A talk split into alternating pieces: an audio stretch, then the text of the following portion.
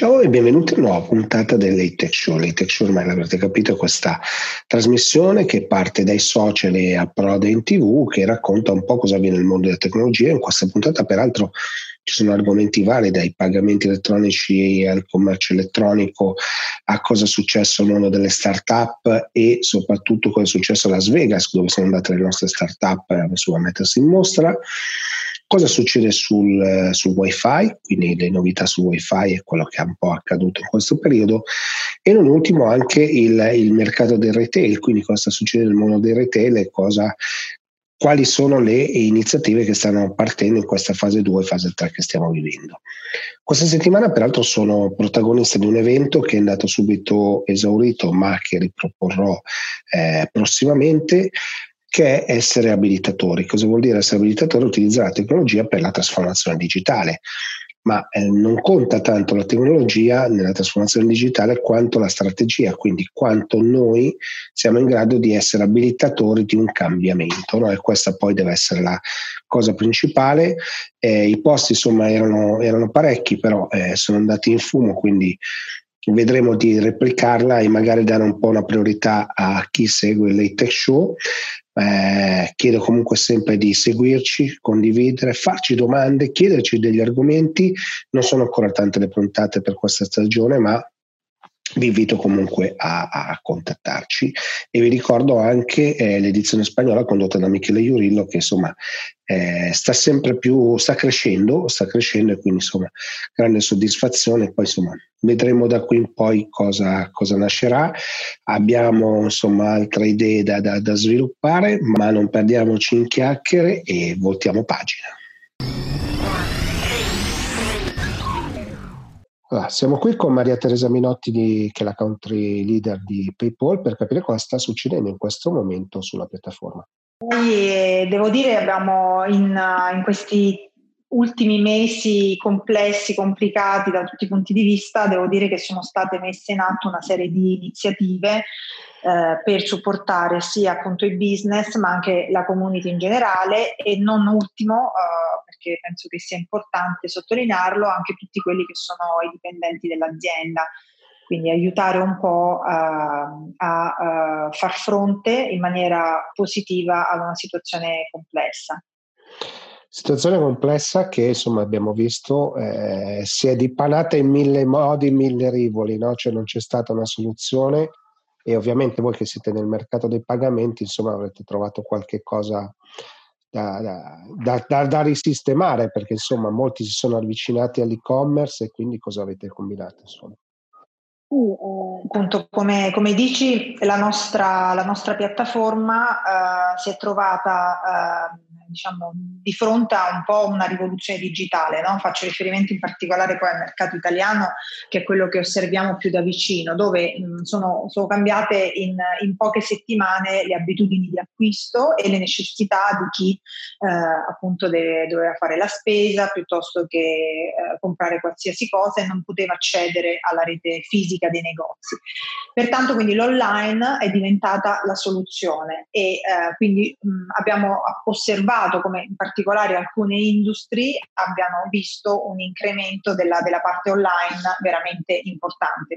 Parliamo uno per tutti eh, sul grocery. Quindi attraverso come PayPal ovviamente abbiamo sicuramente facilitato sotto molti punti di vista l'accesso a quello che poi è l'ultimo miglio del processo di acquisto e pagamento eh, attraverso appunto la nostra piattaforma che è eh, semplice, sicura perché sappiamo che uno degli scogli culturali che abbiamo in Italia per il pagamento online è la condivisione dei dati finanziari, il controllo di quanto si spende e come si spende. Quindi attraverso PayPal e quindi attraverso la sicurezza della nostra piattaforma, tutto questo un po' eh, sicuramente semplificato. Quindi eh, sicuramente ecco, se ci dobbiamo e vo- dobbiamo voler portarci a casa qualcosa di positivo, sicuramente da, da questa situazione che, che, stiamo vivendo, che abbiamo vissuto, ecco, la, uh, l'accelerazione nella, uh, nella, nel pagamento digitale, nei pagamenti digitali è uh, uno degli aspetti positivi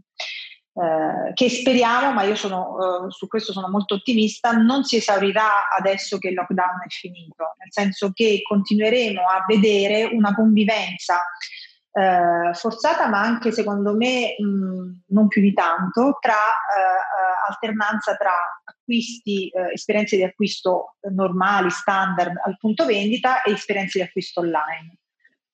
Questo, questo mi sono, insomma, un po' tutti stanno dicendo questa cosa. Sicuramente, insomma, sono tanti anni no, che raccontiamo l'omnichannel, raccontiamo tutta una serie di cose, e poi abbiamo fatto un balzo di tanti anni no, verso il digitale. Mi è piaciuto molto un termine che avete usato voi nella presentazione alla stampa, che era il nuovo essenziale, no? del new essential. Che cosa racchiude questo, questo slogan?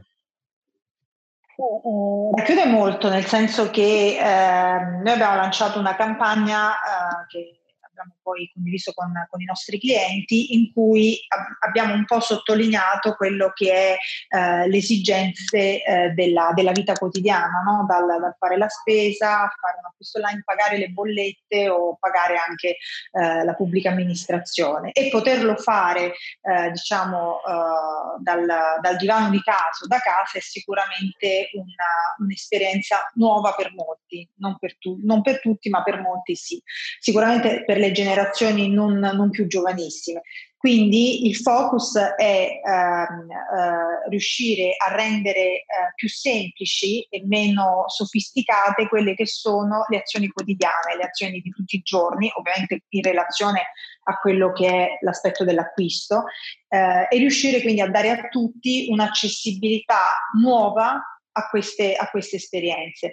Eh, di fatto poi la, la, nostra piattaforma non è cambiata, è sempre la, la stessa, però proprio il, eh, diciamo il blocco, la barriera culturale che menzionavo prima e che sappiamo in Italia essere molto, molto ben consolidata, eh, si sta pian piano ovviamente sgretolando e quindi questo ovviamente sicuramente accelera un avvicinamento a modalità uh, di, di, acquisto e di esperienza che sono diverse rispetto a prima.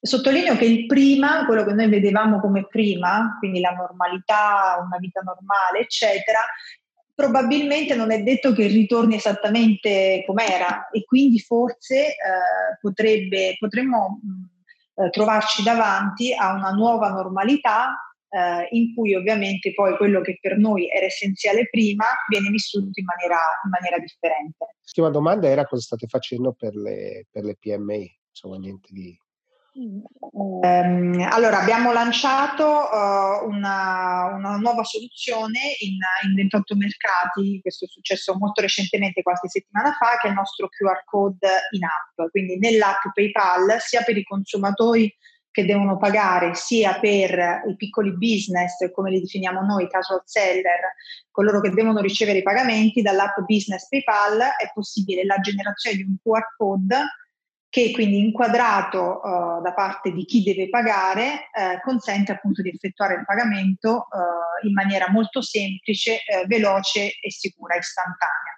Perché il QR code in app? Perché eh, proprio per tornare a quello che era appunto sulla nuova normalità, Adesso possiamo andare nei negozi, ehm, però ovviamente il pagamento eh, in contante o toccando il POS eh, sicuramente è eh, una circostanza eh, da evitare in questo momento ancora di social distancing, di cautela, eccetera. Per cui attraverso il pagamento col QR code, sia per chi deve ricevere, quindi commercianti che fanno consegne a domicilio, eh, libri professionisti che vanno a fare un servizio di riparazione, eccetera, la possibilità, se non hanno un POS, di poter ricevere il pagamento in maniera immediata. Quindi un'opzione in più eh, rispetto magari a quelle già esistenti sul mercato eh, per facilitare un po' un, un momento di ripartenza. Ecco.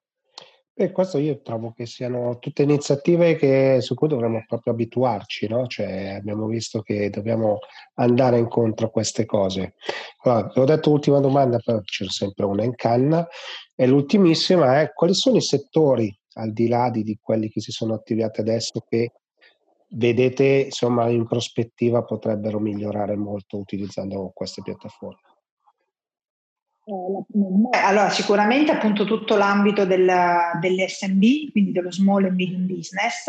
Eh, ci sono tanti business che non vendevano online e si sono inventati in questi mesi un business online. Noi l'abbiamo visto proprio, proprio dai numeri ed è stata una piccola rivoluzione che ha, ha fatto capire come eh, la resilienza appunto eh, di alcuni imprenditori.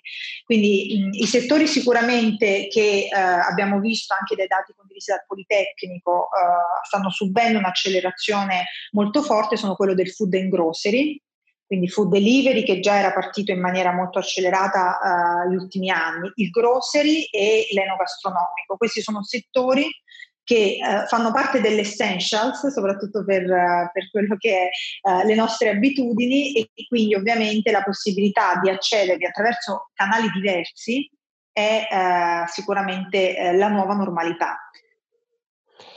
Va bene, allora grazie mille per il suo tempo e insomma, meno male che alla fine ce l'abbiamo fatta, nonostante la piattaforma e la tecnologia ci sia avversa oggi. Grazie davvero.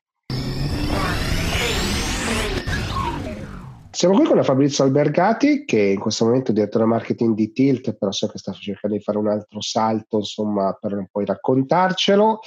Sei uno dei promotori di, eh, dell'iniziativa bellissima che è portare le start-up negli Stati Uniti, precisamente al CES di Las Vegas e quindi partirei da lì, insomma, cosa è accaduto a dicembre e cosa è accaduto poi da dicembre in poi per queste start-up. Ma devo dire che eh, è stato un, un, percorso che ormai è consolidato perché è stato il terzo anno e stiamo lanciando a brevissimo il bando per il quarto anno a CES non è solo CS, è tutto il processo di internazionalizzazione delle nostre giovani aziende di tecnologia. Non mi limito alle sole start-up, perché il nostro obiettivo ovviamente non è solo quello di portare delle start-up, ma di aiutare le giovani aziende di tecnologia ad avere visibilità da una parte e aiutarle ad avere magari un supporto appunto nel processo di internazionalizzazione. In questi anni avevamo identificato in CS e in IFA eh, due dei possibili eh, scenari, no? di, di teatri in cui portare queste startup. Purtroppo IFA quest'anno è stata fortemente ridimensionata e quindi penseremo al prossimo anno. Eh, stiamo progettando anche tutta una serie di attività digitali per favorire fondamentalmente due eh, grandi processi. Uno è appunto eh, la possibilità delle start-up di confrontarsi su un terreno che non sia solo locale. Eh, il problema in realtà non è portare le start-up a SIES, tante volte farle uscire dalla loro regione perché siamo esageratamente radicati nelle, nelle nostre aree di, di, di, nascita e quindi facciamo fatica a muoverci. La, l'internazionalizzazione, il confrontarsi eh, in inglese con eh, utenti che vengono da tutto il mondo, investitori, perché poi lo sforzo è quello, no? portare investor, portare potenziali partner eh, di business a contatto con le start-up sicuramente eh, fa crescere le start-up indipendentemente poi dal fatto che negli Stati Uniti ci vadano meno con il loro prodotto che con le loro iniziative. E, e, devo dire che in questi anni ormai sono più di 150 le start-up che in tre anni abbiamo portato a CS. Abbiamo visto anche molte aziende che grazie anche a questo, a questo passaggio sono cresciute molte alcune hanno avuto anche dei bei successi e hanno incontrato investor o hanno incontrato partner industriali o hanno avuto una spinta per poter fare quel passo in più che magari rimanendo semplicemente nel loro piccolo orticello eh, veniva un po' a mancare. E devo dire che eh, una delle cose che a noi è piaciuta di più è la collaborazione con l'Italian Trade Agency. Eh, stiamo veramente lavorando a strettissimo contatto anche per questo quarto anno. Oltretutto quest'anno avremo una superficie ancora più grande, saremo più avanti nel, diciamo, nel, nello spazio di CS, quindi avere maggiore visibilità ovviamente è importante. Ci confrontiamo ad armi pari ormai con eh, i grandi guru del, del, CS, che sono i francesi, che sembrava quasi Franstec, non, non Eureka Park, la zona dedicata a, diciamo, alle start-up di, di CS.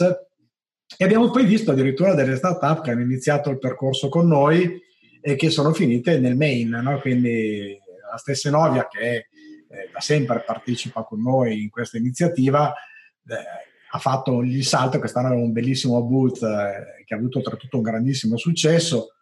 Eh, quest'anno per la prima volta abbiamo avuto anche Paola Pisano, ministro della digitalizzazione, che è venuta a, a CS e quindi ci ha dato ulteriore supporto e visibilità, oltretutto con, con il ministro Pisano stiamo lavorando anche per continuare a dare spinta appunto alle start-up.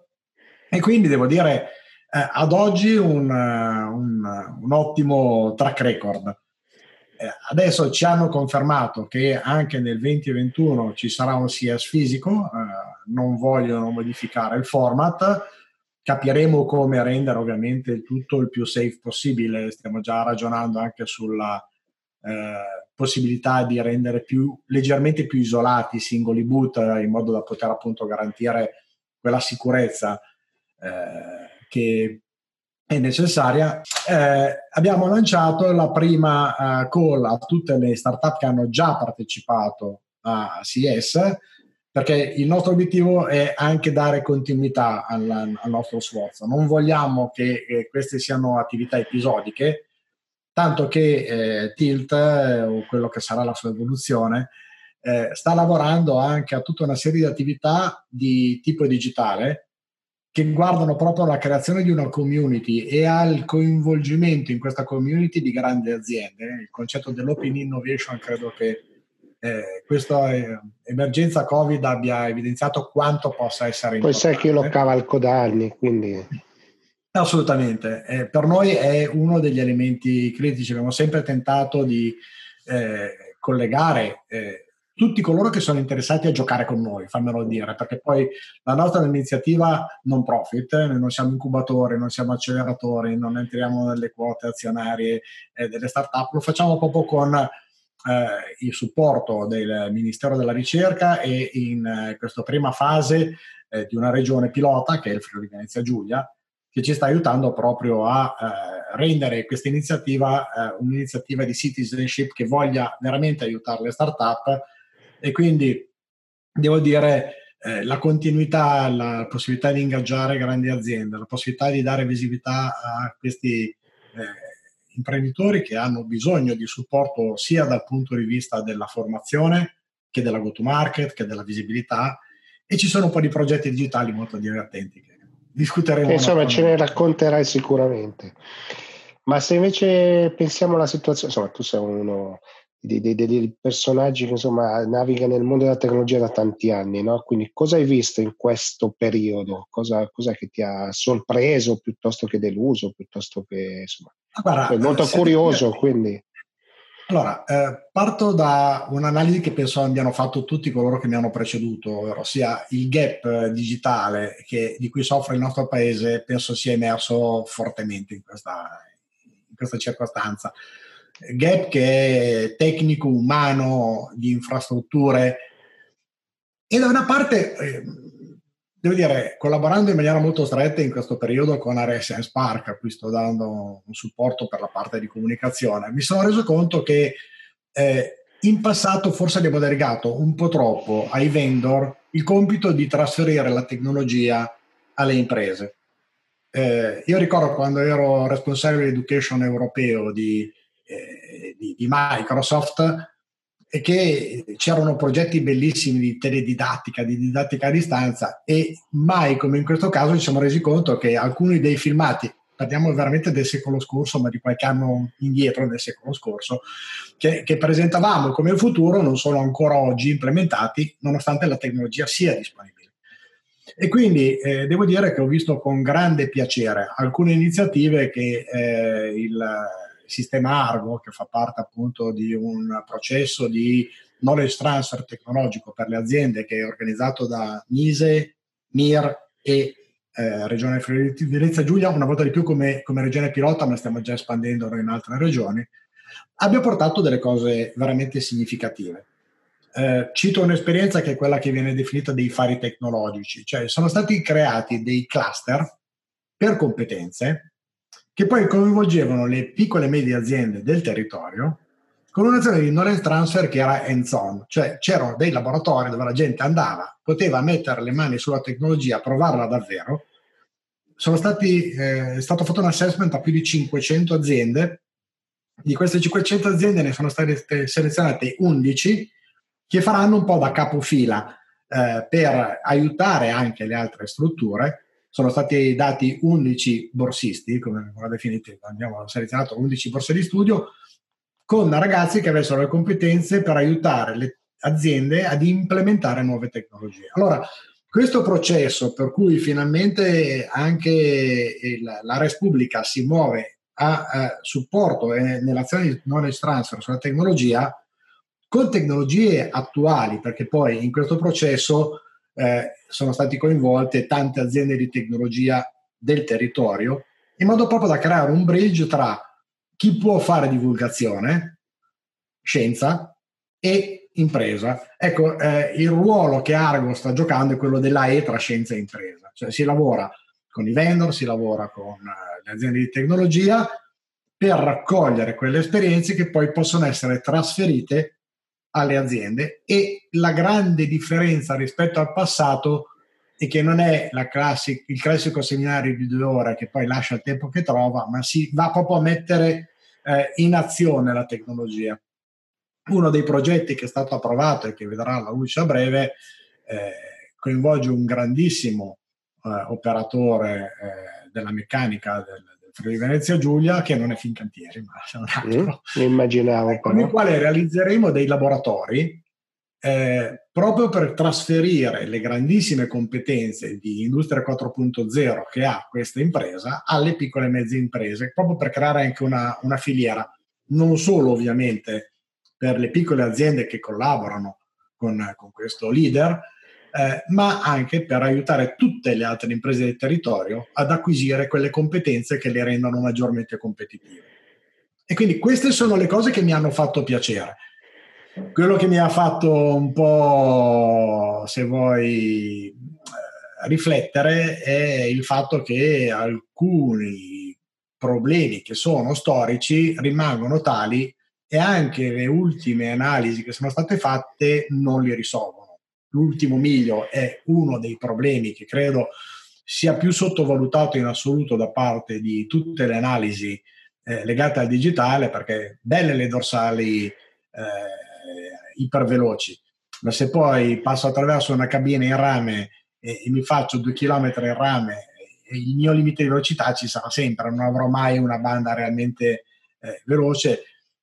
La cosa mi ha fatto più arrabbiare l'ignoranza nel, nell'osteggiare il 5G piuttosto che le nuove tecnologie. Lì veramente stendo un velo pietoso perché eh, credo che in questo, in questo momento di Covid-19 ne abbiamo viste di ogni, per cui è inutile neanche eh, parlare più di quel tanto. Però credo che il 5G possa essere un grosso eh, elemento di, di, di fill the gap verso appunto questo grave problema dell'ultimo miglio eh, e che tutto sommato eh, si possano affrontare tematiche anche complesse come quelle della teledidattica, del, del, eh, dello smart working che alcuni confondono col telelavoro, che sono due cose diverse. No? Eh, quello che è importante è che chi può giocare un ruolo di formazione e di supporto alle imprese in questo momento deve mettere veramente, buttare veramente fuori il cuore oltre l'ostacolo. Perché credo proprio che sia la formazione dei manager che poi devono gestire le persone che lavorano in maniera differente oggi grazie a, a queste tecnologie e che lo useranno eh, in futuro, sia eh, il modo in cui le persone utilizzano e sfruttano la tecnologia eh, sia una chiave per il, la ripartenza reale del paese.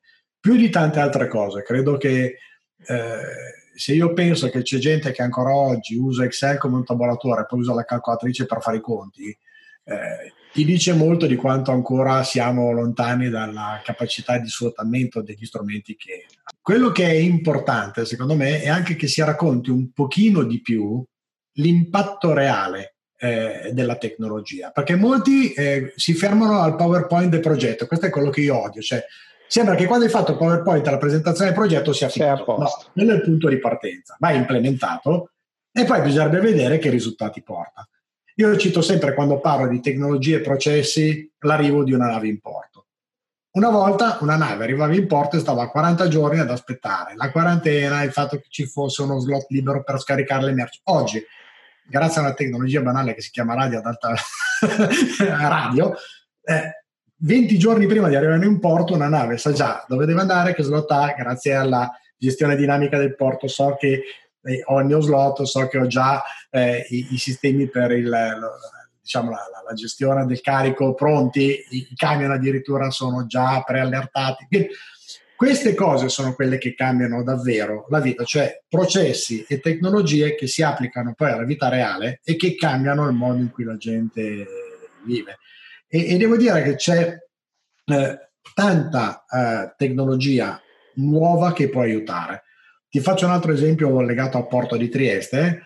Per il porto di Trieste è stato fatto un, vado, uso un'espressione ormai un po' desueta, un sistema di supporto alle decisioni, DSS, mm. un vero e proprio DSS alla fine big data, i dati sono tutti, leggiamo i dati, consolidiamoli, mettiamo insieme magari i dati che sono di consumi energetici, creazione di rifiuti e tante altre cose che conosciamo, perché già le conosciamo, delle imprese, scoprendo magari che i rifiuti di un'azienda sono eh, oro per un'altra, piuttosto che non che eh, la sovrapproduzione energetica di un determinato impianto produttivo può creare calore per eh, alimentare o per eh, appunto riscaldare X altre imprese. No? Questo tipo di tecnologie che oggi, grazie all'evoluzione che abbiamo avuto con eh, appunto i sistemi di big data, con eh, l'intelligenza artificiale, noti, chi più ne ha più ne metta, eh, ci permettono di cambiare veramente il modo in cui addirittura pensiamo all'insediamento di un nuovo impianto produttivo.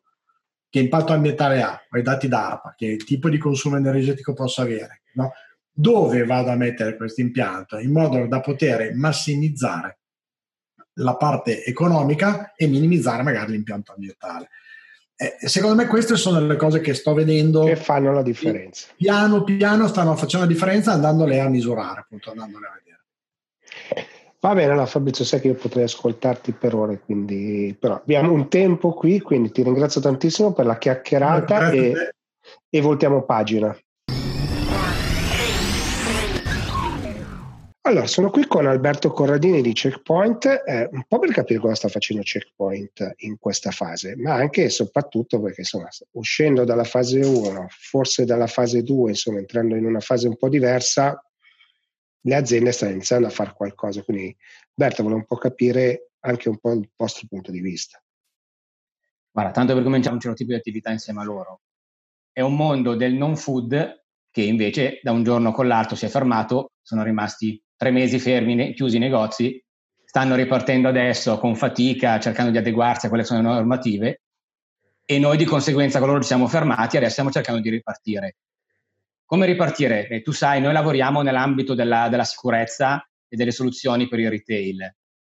Abbiamo cercato di adeguarci a quelle che erano le esigenze dei nostri clienti, quindi soluzioni software e hardware che gli aiutassero a lavorare durante il Covid e a ripartire in questo momento. E abbiamo cercato di adeguarci anche a quelle che erano le esigenze. Quindi, ad esempio, adesso tutti sappiamo la, il contingentamento delle persone nei negozi era un problema, lo, lo, lo rimarrà, perlomeno dovrà essere gestito. Abbiamo cercato di aiutare i nostri clienti a semplificare le operazioni di contingentamento. Quindi lanciando, utilizzando, utilizzando i nostri sensori, i nostri hardware storici di contapersone adeguandoci non semplicemente a contare gli ingressi, ma ad esempio a verificare quante persone sono all'interno del punto vendita, chiaramente in tempo reale, quante nelle singole aree, perché ad esempio una cosa che abbiamo scoperto con i supermercati, inizialmente si pensava devono entrare 100 persone al massimo nel punto vendita, ok? Bene. Poi in quasi tutti i punti vendita l'ortofrutta è la prima area, cosa succedeva? Che in realtà i clienti entravano ma si accalcavano tutti in ortofrutta e quindi il problema, diciamo, si, si, portava dall'ingresso alla prima area del punto vendita. Allora anche qua capisci come andare magari a lavorare sulle singole aree del punto vendita, migliora la, la, la soluzione, comincia a lavorare integrandoti insieme a quelle app che gestiscono le code da remoto. Quindi tutte queste attività per cercare di aiutare i nostri clienti a, dire, a semplificare per loro, ma soprattutto per i clienti, la, l'attività di contingentamento.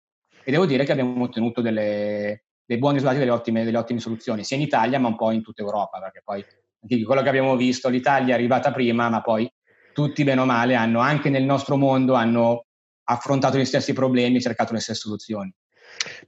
Quanta strategia c'è e quanta necessità che ha mosso le, le, aziende, nel senso che ho visto all'inizio c'è una rincorsa a prendere per esempio banalmente il termometro da, da, da puntarti addosso, mentre oggi qualcuno inizia a avere finalmente un, un termoscanner a distanza, no? che è un pochino meno invasivo, che toglie un, po', toglie un po', l'ansia. No? Quanto, quanto, c'è, quanto, c'è, stata di, insomma, di, strategia o quanta necessità insomma, di dover fare business? Allora, c'è stata inizialmente tanta necessità anche perché non c'era, onestamente non c'era chiarezza su quelli che fossero gli obblighi e invece quelli che fossero invece i consigliata per, per i retailer. Inizialmente tutti hanno cercato di fare il possibile per, per, per, far entrare la gente nel punto vendita.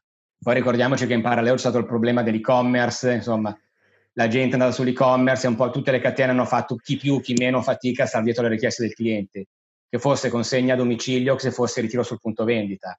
Quindi questo è andato a ad accrescere un po' le complicazioni all'interno del punto vendita. Quindi sicuramente all'inizio si è cercato di fare il possibile per aprire. Adesso, che bene o male le idee sono chiare, anche se poi si rimane sempre col dubbio, ma è finita o a ottobre si ricomincia? E quindi anche qua le strategie si dividono tra quelli che pensano, bene o male, abbiamo raggiunto un equilibrio, lavoriamo per sistemare e rendere ottimale l'esperienza d'acquisto oggi e chi invece ci dice sì, ma in realtà l'esperienza di acquisto oggi non so se sarà quella di ottobre e quindi ragioniamo invece non su quella di oggi ma su quella di ottobre. Quindi e qua c'è chi rimane sul, se, per tornare al tuo esempio del termometro, al termometro infrarossi perché dice da qui a un mese la cosa va a sciamare e chi invece pensa a soluzioni più complicate perché dice, o più complesse per meglio dire, perché dice a ottobre dovrò, riaff- non voglio ritrovarmi nella situazione di tre mesi fa e quindi ci sono clienti che ci dicono io voglio abbinare il termoscanner all'analisi dei flussi, per cui solo se il cliente non ha la febbre, solo se porta la mascherina e solo se all'interno del punto vendita nelle varie eh, l'affluenza è corretta, ti permetto di entrare magari automaticamente aprendo il cancelletto o semplicemente con un semaforo visivo.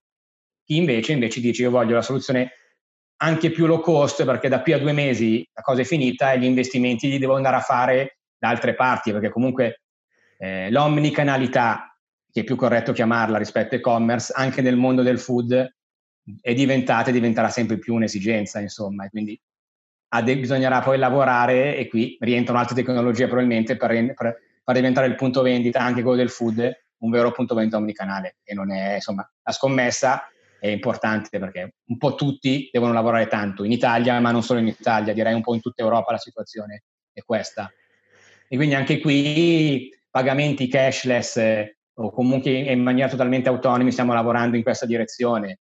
L'RFID che tu sai nel, nell'apparel è diventato, insomma, se non uno standard, comunque molto utilizzato, probabilmente allarghi, si allargherà anche in altri settori, che sia il do it yourself, che sia il food, proprio per aiutare il lavoro per ottimizzare gli stock, perché anche qua il problema degli stock del fresco nel, nel, nel, nei punti vendita del food in questo periodo sono stati drammatici, insomma. Cioè, hanno lavorato tanto, ma hanno lavorato tanto con operation non ottimali. Quindi vediamo che c'è, molta, c'è molto movimento in questo ambito e pensiamo che dalle aziende che sanno investire in maniera corretta ci sia anche un ampio margine di miglioramento e di sviluppo in questa direzione. Quindi da questo punto di vista siamo, siamo anche ottimisti per il futuro, insomma. Allora, avevo due domande e adesso inizio con la prima, poi magari vediamo insomma quei tempi. Okay. Eh, la prima domanda sicuramente è sulla parte di protezione alla fonte, no? Cioè abbiamo sì. capito oggi che diventa fondamentale. Per quanto riguarda la protezione alla fonte, noi da anni collaboriamo con moltissimi retailer per mettere l'etichetta antitaccheggio non sul punto vendita ma in fase di produzione.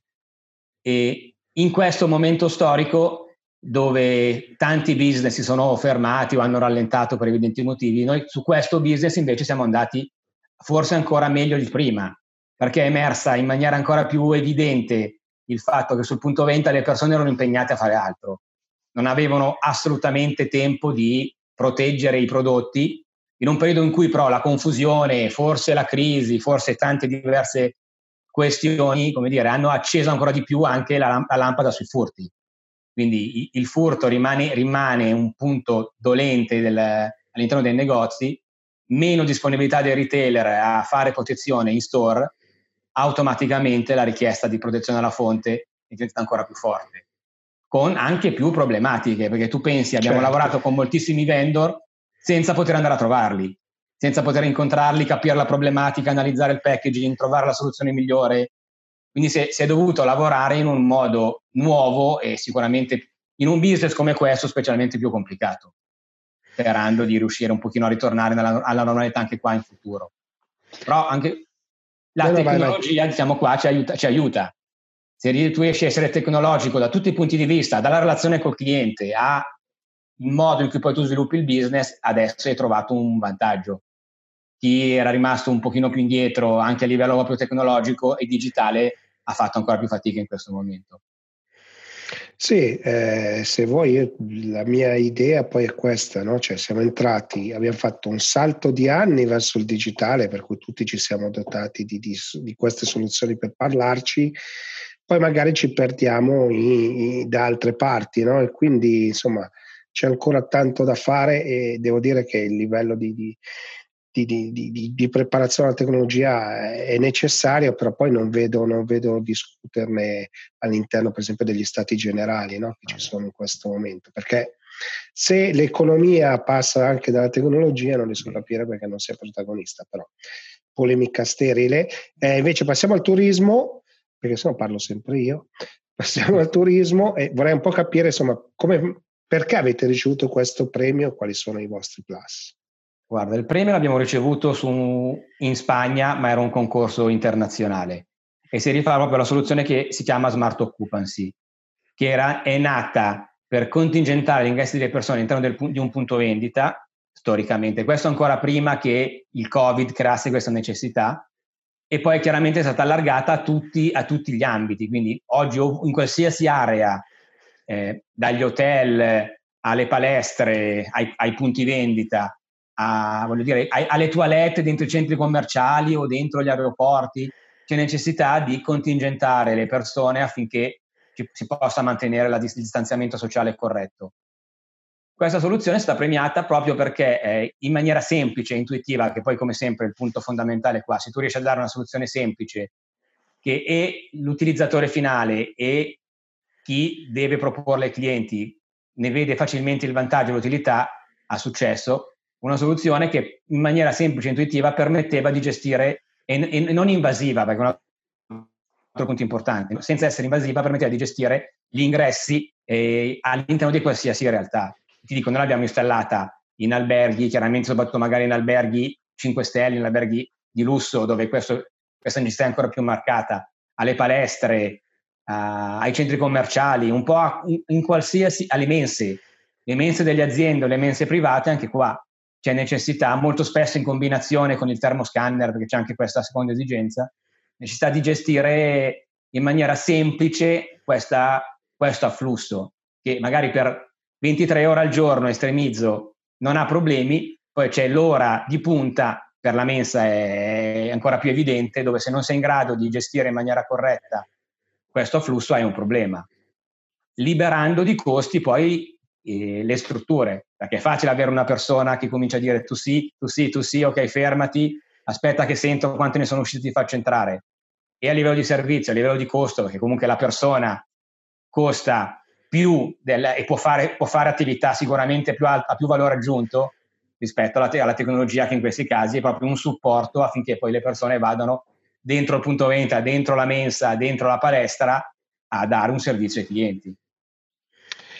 In questo periodo sicuramente anche entrare nei negozi, penso di abbigliamento banalmente, eh, c'è un minimo di timore perché, perché insomma c'è un problema di, di, tutti i prodotti che sono esposti che vanno disinfettati, provati, insomma tutto quanto. Alberto, avete una soluzione anche per quello o sbaglio? Anche, anche qua un'altra problematica che hanno segnalato molti clienti è quello che dicevi tu, il fatto di gestire i capi che vengono provati all'interno dei camerini o i capi che vengono resi dai clienti, che sia con l'e-commerce o che sia realmente in, in store. Anche qua, pensando con alcuni nostri clienti, abbiamo cercato di capire quale potesse essere una soluzione semplice che eh, aiutasse le persone di punto vendita a dedicarsi ad altro e non stare a perdere tempo a contare mettere da parte. E applicando un tag RFID su, sui capi resi, in molti casi i tag RFID sono già presenti, e se, con un palmare possiamo, possiamo mettere in quarantena i capi provati o resi e poi questo in automatico riceverò un alert, non sono passate le 48 ore o quello che la legge o il retailer decide prima che possano essere riesposti. Va bene Alberto, allora grazie mille eh, perché grazie, abbiamo toccato tanti, tanti, tanti argomenti e voltiamo pagina. Allora, siamo qui con Giovanni Cristi di AVM per capire un po' cosa, cosa è successo in questo periodo, no? no? perché insomma, siamo rimasti chiusi in casa e abbiamo usato il wifi in tutti i modi, no? la rete in tutti i modi, quindi chi meglio di Giovanni può raccontarci proprio dall'esperienza dell'azienda cosa è successo. Oh, buongiorno Gigi e buongiorno a tutti. È successo quello che probabilmente non ci saremmo aspettati anche solo sei mesi fa. Eh, c'è stata sicuramente una, eh, un aumento della domanda, ma soprattutto una cambiata percezione eh, del wifi nell'ambiente domestico, perché l'ambiente eh, dove oggi ci troviamo magari a lavorare è completamente cambiato. È diventato lo stesso ambiente dove facciamo entertainment, magari per la nostra famiglia o per noi stessi, è stesso, la stessa rete che abbiamo eh, all'interno delle mura domestiche non può essere più considerata una rete che assolva solo alle esigenze cosiddette consumer, ma anche a quelle professional o semi-professionali. No? E poi, sapete, con il lockdown ci siamo un po' tutti eh, abituati a una smussatura degli angoli, no? una smussatura, scusate, dei, dei, dei, bordi, tra cosa è effettivamente, no? dove, dove, finisce il lavoro e dove inizia poi la vita privata, un po' perché trovandoci chiusi dentro casa e obbligati in qualche modo a lavorare dentro casa, le due, le due realtà si sono compenetrate e questa cosa è, ci ha avuto degli effetti in n aspetti della nostra vita, anche sulla componente tecnologica, anche su quella del wifi, no? Quindi probabilmente molti di noi hanno avuto meno problemi a ricaricare il telefono, in cui la batteria magari andava giù, però eh, ci siamo resi conto che eh, magari, per esempio nel mio caso, le, la rete wifi che non performava particolarmente bene in alcune stanze diventava immediatamente eh, un problema da superare il problema, Beh, perché abbiamo... poi quando non hai connessione in quel periodo è stato veramente drammatico. Siamo stati meno disponibili ad accettare queste, queste, questi compromessi, no? anche se, se, non hai connessione in questo periodo saresti, è come non averci l'acqua.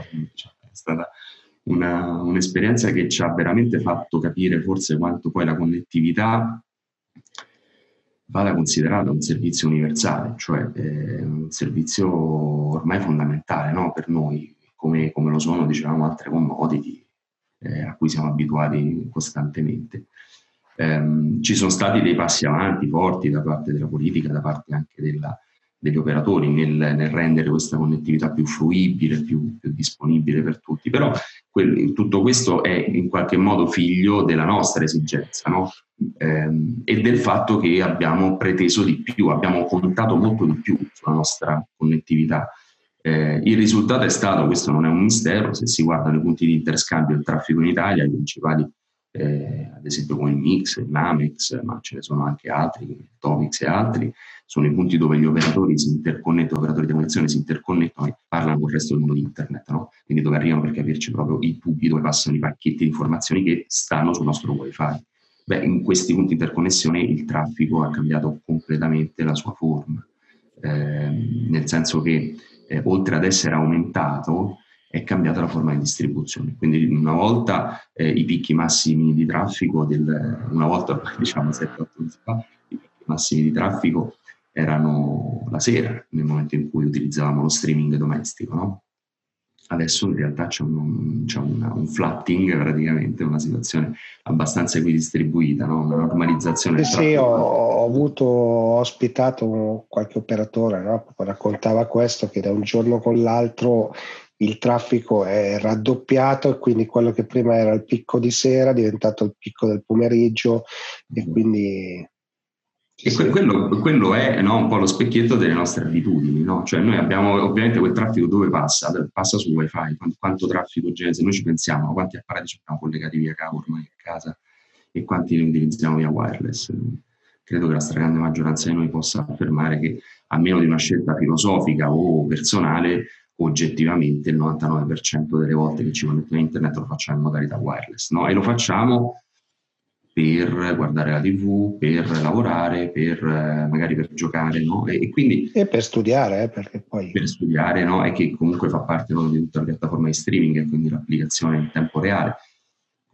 C'è, c'è stato proprio questo, questo cambiamento, no? ci siamo spostati verso un utilizzo più assiduo di internet e verso un'attenzione alle trasmissioni real time. No? Quindi questi pacchetti non solo hanno aumentato il, il volume di traffico scambiato a livello proprio globale, ehm, ma sono stati generati su dei canali prioritizzati, che sono quelli proprio del traffico in tempo reale. Per capirci, è la differenza che ci avremo quando trasportiamo eh, dei passeggeri con un'automobile oppure li trasportiamo con un autobus. No?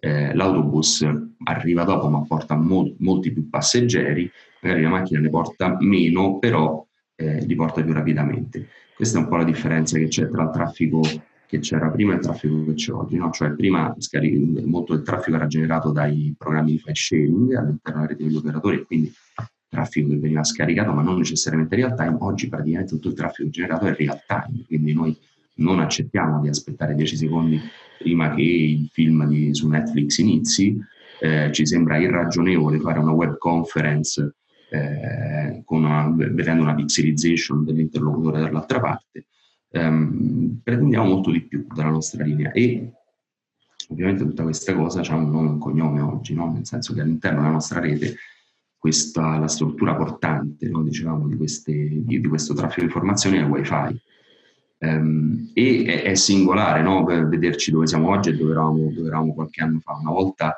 ehm, i modem router erano apparati relativamente semplici nel senso che erano apparati destinati alla all'interfacciamento con eh, la rete pubblica dell'operatore, tra la rete privata e la rete, rete privata nostra la rete pubblica dell'operatore. Oggi un modem router è una macchina di una complessità piuttosto evoluta.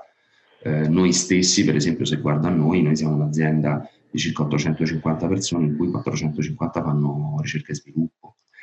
Cioè la componente tecnologica del modem router è diventata ehm, estremamente specializzata, ehm, estremamente soggetta ad un, ad, un, ad un, susseguirsi di nuovi standard che in qualche modo sono poi ecco, legati alla domanda e all'utilizzo che facciamo del wifi.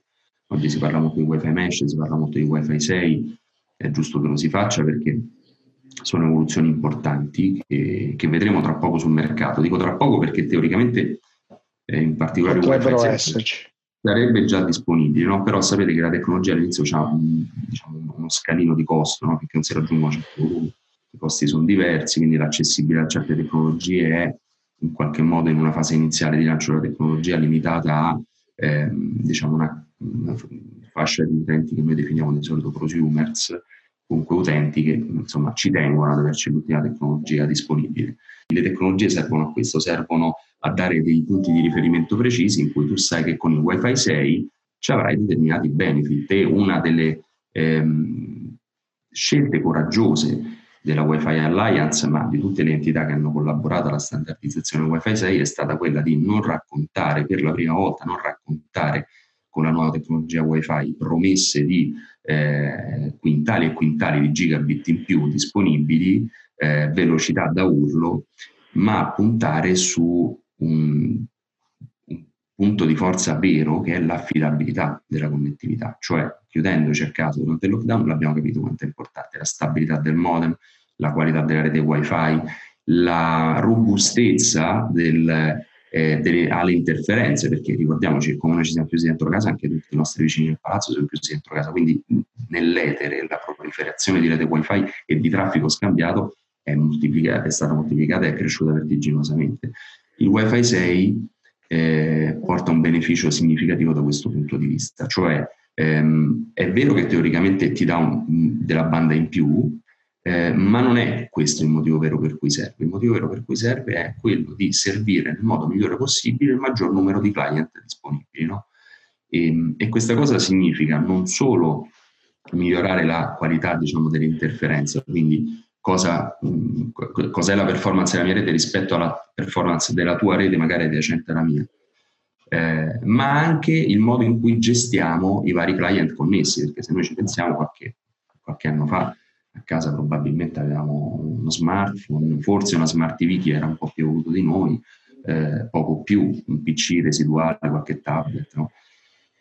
Nel futuro lo vediamo qual è la situazione, ormai frigoriferi con interfacce wifi sono. Sì, sì, saremo totalmente connessi, qualsiasi oggetto sarà... C'è una parte del pletora no, di device dentro casa connessi e il, il wifi deve essere in grado di gestire questa orchestra di device. Il wifi 6 serve proprio a questo, serve a ottimizzare le prestazioni in ambienti dove ci sia una proliferazione spasmodica, mi viene quasi da dire, di client connessi e non significa aumentare le emissioni wireless, questo è un altro aspetto importante, no? cioè il Wi-Fi 6 si, ehm, si, si, caratterizza anche per il fatto di essere una tecnologia che consente ehm, una, un, miglior alloca, una, un, miglior allocamento dei bit sulla banda e quindi ci consente con, in, in linea teorica di, di, trasmettere più dati con meno, con meno emissioni e ci consente anche di risparmiare batteria. No? Per la prima volta c'è questo target wait time che questa tecnica che utilizza, eh, certo. che utilizza lo standard per no, eh, diminuire diciamo, il numero di, eh, di, beacon scambiati e quindi in poche parole tradotto in, in parole povere i nostri smartphone eh, riusciranno a connettersi in Wi-Fi 6 e, no, e, consumeranno un pochino meno di prima, questo è un altro aspetto Grazie mille Giovanni per la piacevole chiacchierata e voltiamo pagina. Bene, siamo giunti al termine anche di questa puntata. Vi ricordo insomma i vari appuntamenti, giovedì con l'edizione spagnola e replica il venerdì, eh, i podcast che trovate dal giovedì e venerdì su iTunes e Spotify su tutti gli altri servizi vi chiedevamo come sempre di iscriverci, qualcuno sta iniziando a scriverci e proporre una serie di argomenti e di seguirci, di, di condividere se vi è piaciuto, di, insomma, di farci sapere eh, se state apprezzando quello che stiamo facendo oppure no. E, e niente, questa puntata 14 ormai è conclusa, ma non manca mai l'intervento di Gianluigi Bonanomi che questa volta fa, fa impazzire l'algoritmo di Facebook. Buonanotte. Ciao, sono Gianluigi Bonanomi, mi occupo di comunicazione digitale, corsi sull'uso consapevole della tecnologia, sull'uso appunto strategico dei social, LinkedIn in particolare, mi capita anche di parlare molto molto spesso di Facebook, come poter trascurare un social che non piace per niente ai ragazzini ma che comunque conta ancora 35 milioni di iscritti in Italia e 2 miliardi e mezzo di persone nel mondo. Eh, I criteri di targetizzazione di Facebook un po' ormai li conosciamo, nel senso che mm, eh, c'è questo modo di dire che se il, cioè il, formaggio è gratis solo nella trappola per topi, quindi se Facebook è gratis, come si dice, il prodotto sei tu. Ma cosa vuol dire che il prodotto sei tu che prende dei, delle tue informazioni e le usa per chi deve fare la eh, appunto targetizzazione e fare comunicazione, praticamente avendo te come obiettivo e come target. Da questo punto di vista, quindi, ho fatto degli esperimenti, ho cercato in qualche modo di fare impazzire l'algoritmo di Facebook mettendo dei like a caso per vedere che cosa diavolo succedeva. E da quel punto di vista lì per me è cominciato un veramente mi sono fatto quattro risate perché mi arrivavano delle sponsorizzazioni incredibili, io te ne faccio vedere alcune. A un certo punto le, eh, mi, ha, mi, ha, scambiato Facebook per un avvocato, uno studio di avvocati e continuava a mandarmi queste sponsorizzate sugli avvocati e io sinceramente degli avvocato, di avvocato non, non ho fatto, ho fatto due esami universitari nell'ambito del mio percorso di studi di, di diritto, quindi l'unica cosa che mi potrebbe interessare, ecco questo è un po' un problema, ecco qualcuno che mi faccia dei decreti ingiuntivi per il recupero dei crediti, ecco lì mi, si limita la mia esperienza diciamo di relazione con l'avvocato. Non sono un avvocato, vorrei dirlo signor Zuckerberg, sono Buonanomi, non sono un avvocato. Oppure eh, addirittura mi ha scambiato per una, un capannone. A un certo punto mi ha scambiato per un capannone perché, e, e mi proponeva della, della ventilazione industriale porca miseria, non mi piacciono neanche i ventilatori piccoli, figurati se mi metto a comprare un super ventilatore industriale, quindi direi che anche questo sei andato un po', un po, fuori, un po fuori scala. E poi a un certo punto mi propone l'epilazione maschile.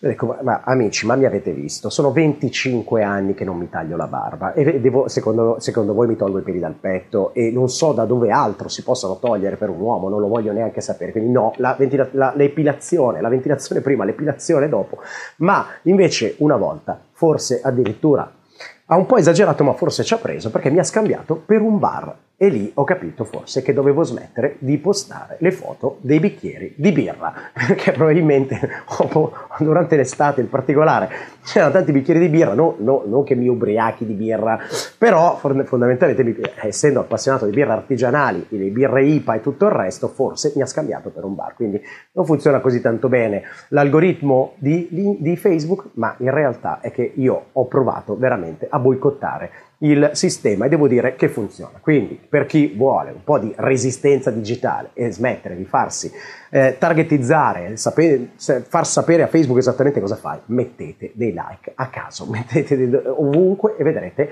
che l'algoritmo impazzisce e voi ne beneficerete.